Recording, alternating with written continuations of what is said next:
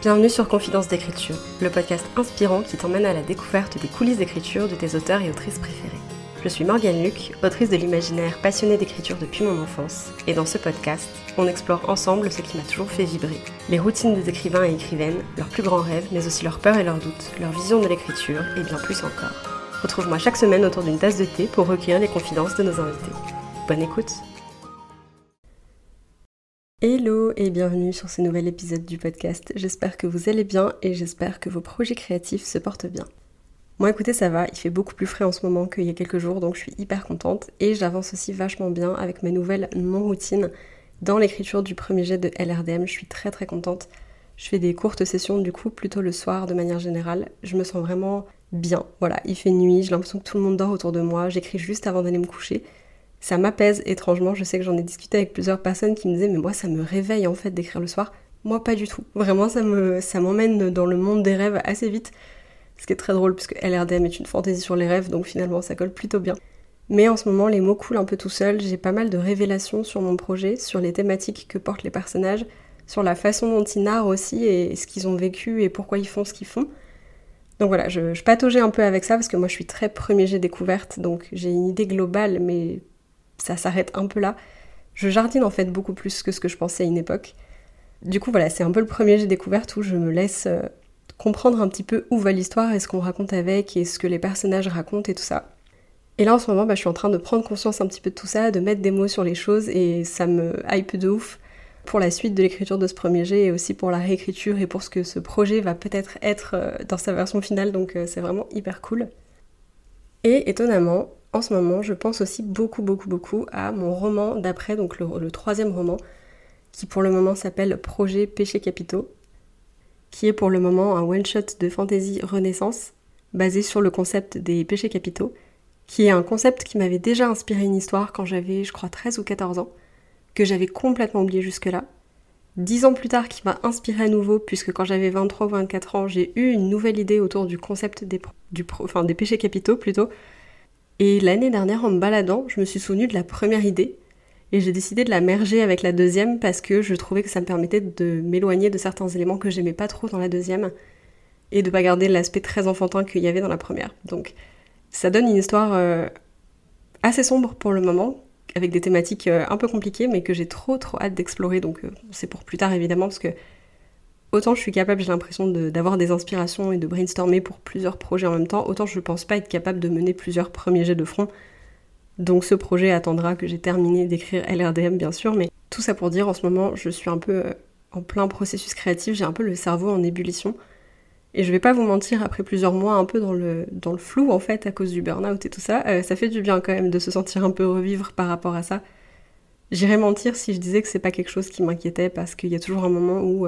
quand on vient de terminer un projet et qu'il n'y a pas forcément d'autres idées qui se développent par la suite, il y a un peu la peur au fond de dire « et si j'étais jamais capable d'écrire autre chose ?» Donc ça fait du bien de voir et de me prouver que en fait, je suis capable de me plonger dans d'autres univers et de ne pas rester rattachée à Frontières Numériques par exemple. Après cette intro un petit peu longue, je vous laisse aller vous servir un verre d'eau d'ailleurs pour rester hydraté pendant qu'on papote. Après cette intro un peu longue, je voulais aujourd'hui qu'on papote un petit peu de processus créatif et de ce qui nourrit mon processus créatif. C'est une question que je vais intégrer aux prochains épisodes de Confidences d'écriture, alors je vous le dis maintenant. Mais j'ai beaucoup d'épisodes préenregistrés, donc la décision d'intégrer cette question, je pense que vous le verrez que d'ici quelques semaines. Mais en tout cas, c'est une question que je vais commencer un peu à intégrer parce que ça me fascine en fait d'avoir les réponses de tout le monde. Mais personnellement, mon processus créatif se nourrit énormément de la musique. Pour moi, il y a quelque chose de très puissant avec la musique, puisque quand je suis en voiture, par exemple, et que je roule, et que les fenêtres sont ouvertes, et que je ressens le vent, la vitesse et tout ça, et que j'écoute un peu de la musique, ça me colle des frissons de malade. Enfin, en fonction des chansons, forcément, toutes ne m'évoquent pas la même chose et n'ont pas le même impact sur moi, mais je suis vraiment capable de taper mes meilleures crises de larmes au volant sur de la musique qui vraiment m'impacte. C'est une très mauvaise idée de pleurer au volant, on est bien d'accord avec ça. La dernière fois que ça m'est arrivé, rassurez-vous, j'étais sur le siège passager, donc ça va. Même si honnêtement, ma sœur a dû se dire que j'étais un peu chelou, mais ça, à la limite, elle a l'habitude. Mais donc voilà, la musique, hyper important. Et au cinéma aussi, tout ce qui est son. Pas forcément la musique, mais même les voix, les paroles au cinéma. Comme le son est beaucoup plus fort, c'est quelque chose qui va me toucher beaucoup plus. Je sais pas pourquoi, il y a un truc avec la sonorité, avec le volume, qui vraiment va me frapper. Et donc je pleure très facilement au cinéma, là où je pleure pas du tout en regardant un film sur mon PC. Je pense pas être la seule à faire ça, enfin j'espère pas en tout cas, mais voilà, c'est l'impact du son sur moi, c'est ça. Et il y a un autre truc qui m'inspire énormément, ça depuis des années, mais particulièrement en ce moment, c'est tout ce qui est animé.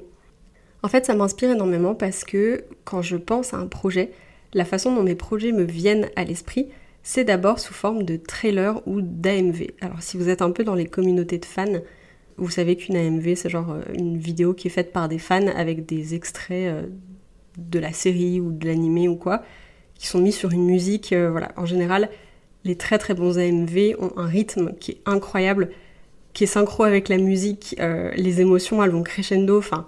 Il y a vraiment d'excellentes vidéos qui sont faites par des fans sur YouTube notamment. Moi ça c'est un truc, ça m'a toujours fascinée parce que je suis capable de les faire dans ma tête mais je suis incapable de les monter. J'ai pas les capacités et la patience en montage pour arriver à faire des trucs trop chouettes. Mais du coup en général quand mes projets me viennent, ils me viennent sous forme d'AMV, sous forme de vidéos comme ça, compilées de 3 minutes de passages hyper intenses, hyper précis dans ma tête. Et après, j'extrapole une histoire autour de ce que je vois et de ce que je ressens et de ce que j'ai envie de raconter par rapport à ce que j'ai vu, quoi. Et du coup, ce qui se passe, c'est qu'en général, comme je vous disais au début, je suis très jardinière sur mes premiers jets. Donc les AMV, les clips que je vois dans ma tête, ils sont souvent, pas forcément hyper précis au départ, parce que j'ai pas tous les tenants et aboutissants du world building, c'est un truc que je creuse aussi beaucoup quand j'écris. Forcément l'intrigue, on lui demande pas d'être cohérente dans un petit bout de vidéo de 3 minutes, donc... Ce que je vois dans ma tête, c'est souvent pas cohérent, faut faire du racolage entre les scènes. Il y a même des scènes qui sautent. La toute première scène que j'ai imaginée pour Frontières Numériques, c'était sous forme de petite vidéo dans ma tête. Cette scène, elle n'existe pas dans le livre parce qu'elle y a juste pas sa place, en fait. Voilà, c'est un point de départ plus qu'autre chose. Et peut-être que vous savez, peut-être que vous savez pas, j'ai pas de capacité de visualisation des visages. Je ne vois pas mes personnages dans ma tête. Et c'est le cas encore plus pour les personnages du projet des péchés capitaux, pour la simple et bonne raison que, pour le moment, il n'y a que des vibes autour d'eux, il n'y a qu'une ambiance. J'ai même pas leurs traits de caractère, je sais pas exactement ce qu'ils veulent. Je commence à avoir une petite idée, parce que j'ai la trame, on va dire, globale de l'intrigue, mais il me manque tellement de choses sur eux que physiquement je sais pas à quoi ils ressemblent. Au niveau de leur psychologie, je sais pas du tout non plus sur quoi on part. Ce qui fait que dans ma tête, en ce moment, il y a un truc assez spécial, c'est que je connais mon personnage principal numéro 1 pour le projet des péchés capitaux. Je sais pas à quoi elle ressemble, mais j'ai suffisamment de trucs sur elle pour être capable d'avoir une vague idée de qui elle est. Par contre, le personnage principal numéro 2, je sais pas vraiment grand-chose sur lui, honnêtement, je sais quasiment rien à ce stade. Ce qui fait que, quand je fais mes petits films et mes petites vidéos dans la tête, je vois à travers les yeux du personnage principal numéro 1, donc elle, je la visualise jamais, c'est juste je vois à travers elle. Et du coup, je visualise pas le personnage principal numéro 2. Et du coup, le truc qui est trop drôle, c'est que lui, il a l'apparence d'un personnage d'animé que j'aime beaucoup, donc c'est Reiner dans L'attaque des titans. Il a cette apparence-là pour une raison de plot que je n'expliquerai pas pour pas spoiler les gens sur L'attaque des titans, parce que ça serait vraiment pas cool, et même sur le projet des péchés capitaux de manière générale, mais du coup, ce qui est trop bizarre, c'est que les petites vidéos que je me fais dans ma tête en ce moment, il y a Reiner dedans, alors qu'il a rien à voir avec mon projet. Morgane du montage pour apporter une petite précision parce que j'ai l'impression que je suis pas très claire quand je dis que du coup le personnage numéro 2 a l'apparence de Reiner, il a pas que l'apparence en vrai. C'est vraiment Reiner parce que bon, comme je disais un peu avant, ils ont un point commun au niveau de l'intrigue et de ce qui se passe par rapport à eux. Mais comme j'ai pas du tout les tenants et aboutissants du personnage numéro 2, en fait je lui ai mis la backstory de Reiner, je lui ai mis le caractère de Reiner, enfin c'est vraiment genre Reiner mais dans un univers qui n'a rien à voir avec l'Attaque des Titans, donc c'est vraiment un peu bordélique. C'est tout ce que je voulais dire, je vous laisse avec la suite de l'épisode. Mais j'ai besoin de cette base-là au départ pour pouvoir après, extrapoler les choses et faire les changements dont j'ai besoin. C'est un peu comme, au final, de dire par exemple, j'ai envie d'écrire un Enemies to Lovers. Le trope, c'est la base, mais une fois qu'on va commencer à écrire, forcément, ça va prendre une direction très différente en fonction de ce qu'on a envie d'écrire autour, de comment ça va vraiment se dérouler, ce Enemies to Lovers, parce que, un trope, c'est un schéma narratif récurrent dans la fiction. Mais il y a 1000 façons de le traiter.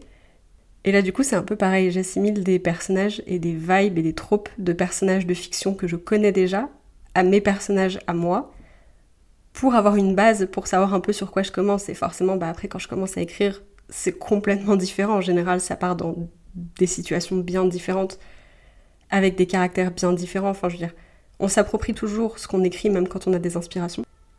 Mais du coup, ce matin, j'en parlais à ma pote Marie, write with Mimune sur Instagram, elle est venue dans le podcast il n'y a pas très longtemps. Et j'en parlais avec elle et je lui dis c'est trop bizarre parce que du coup là en ce moment j'ai un espèce de flou en fait entre mes personnages et Reiner de l'attaque des titans. C'est trop étrange, enfin je veux dire, je pense que le personnage au final n'aura aucun rapport avec lui, forcément. Mais ça m'a trop fait marrer et apparemment ça l'a pas mal fait rire aussi, donc voilà, j'avais envie de plus vous partager ça aujourd'hui un peu, quelles sont mes sources d'inspiration, comment je m'en sers aussi, et ce que ça donne après, comment ça se développe au fur et à mesure de l'écriture. Je trouve ça hyper intéressant, c'est une question que j'ai très hâte de pouvoir poser en interview sur Confidences d'écriture parce que je serais trop curieuse de savoir d'où viennent les idées des gens et sur quoi ils s'appuient et tout ça. Moi j'ai une imagination visuelle qui est très très liée à la musique, donc je m'appuie sur beaucoup d'animés, sur beaucoup de musique, de chansons. Si jamais vous avez envie de me dire vous ce qui vous inspire, si ça vous arrive aussi de prendre des personnages et des visuels de personnages de fiction, d'autres œuvres pour les caler dans vos œuvres, pour combler les blancs entre guillemets, en attendant que vous développiez votre univers, vos persos et tout, je serais aussi hyper curieuse de le savoir, parce que bah, au final, des fois, ça donne des résultats un peu fourbes. Enfin là, actuellement, genre, je suis vraiment en train de daydream sur un personnage qui est à moi, avec un personnage qui n'est pas à moi et qui ne sera pas dans le roman à la fin. Genre, c'est très bizarre. Donc voilà, si jamais ça vous est arrivé aussi, je serais curieuse de le savoir. Et de façon générale, n'hésitez pas à m'envoyer un message pour peut-être me parler de ce qui démarre votre processus créatif, ou ce qui le nourrit, de quoi vous vous inspirez, ce genre de choses, ça m'intéresse de ouf. Merci de nous avoir accompagnés tout au long de cet épisode, j'espère qu'il t'a plu. Tu peux retrouver les liens de nos invités dans les notes de l'épisode et suivre le podcast sur Instagram à @confidences d'écriture pour découvrir toujours plus d'auteurs et d'autrices inspirantes. N'hésite pas à soutenir le podcast en lui laissant une note sur ta plateforme d'écoute. Quant à nous, on se retrouve tous les lundis et tous les jeudis pour un nouvel épisode. Et en attendant, bonne écriture.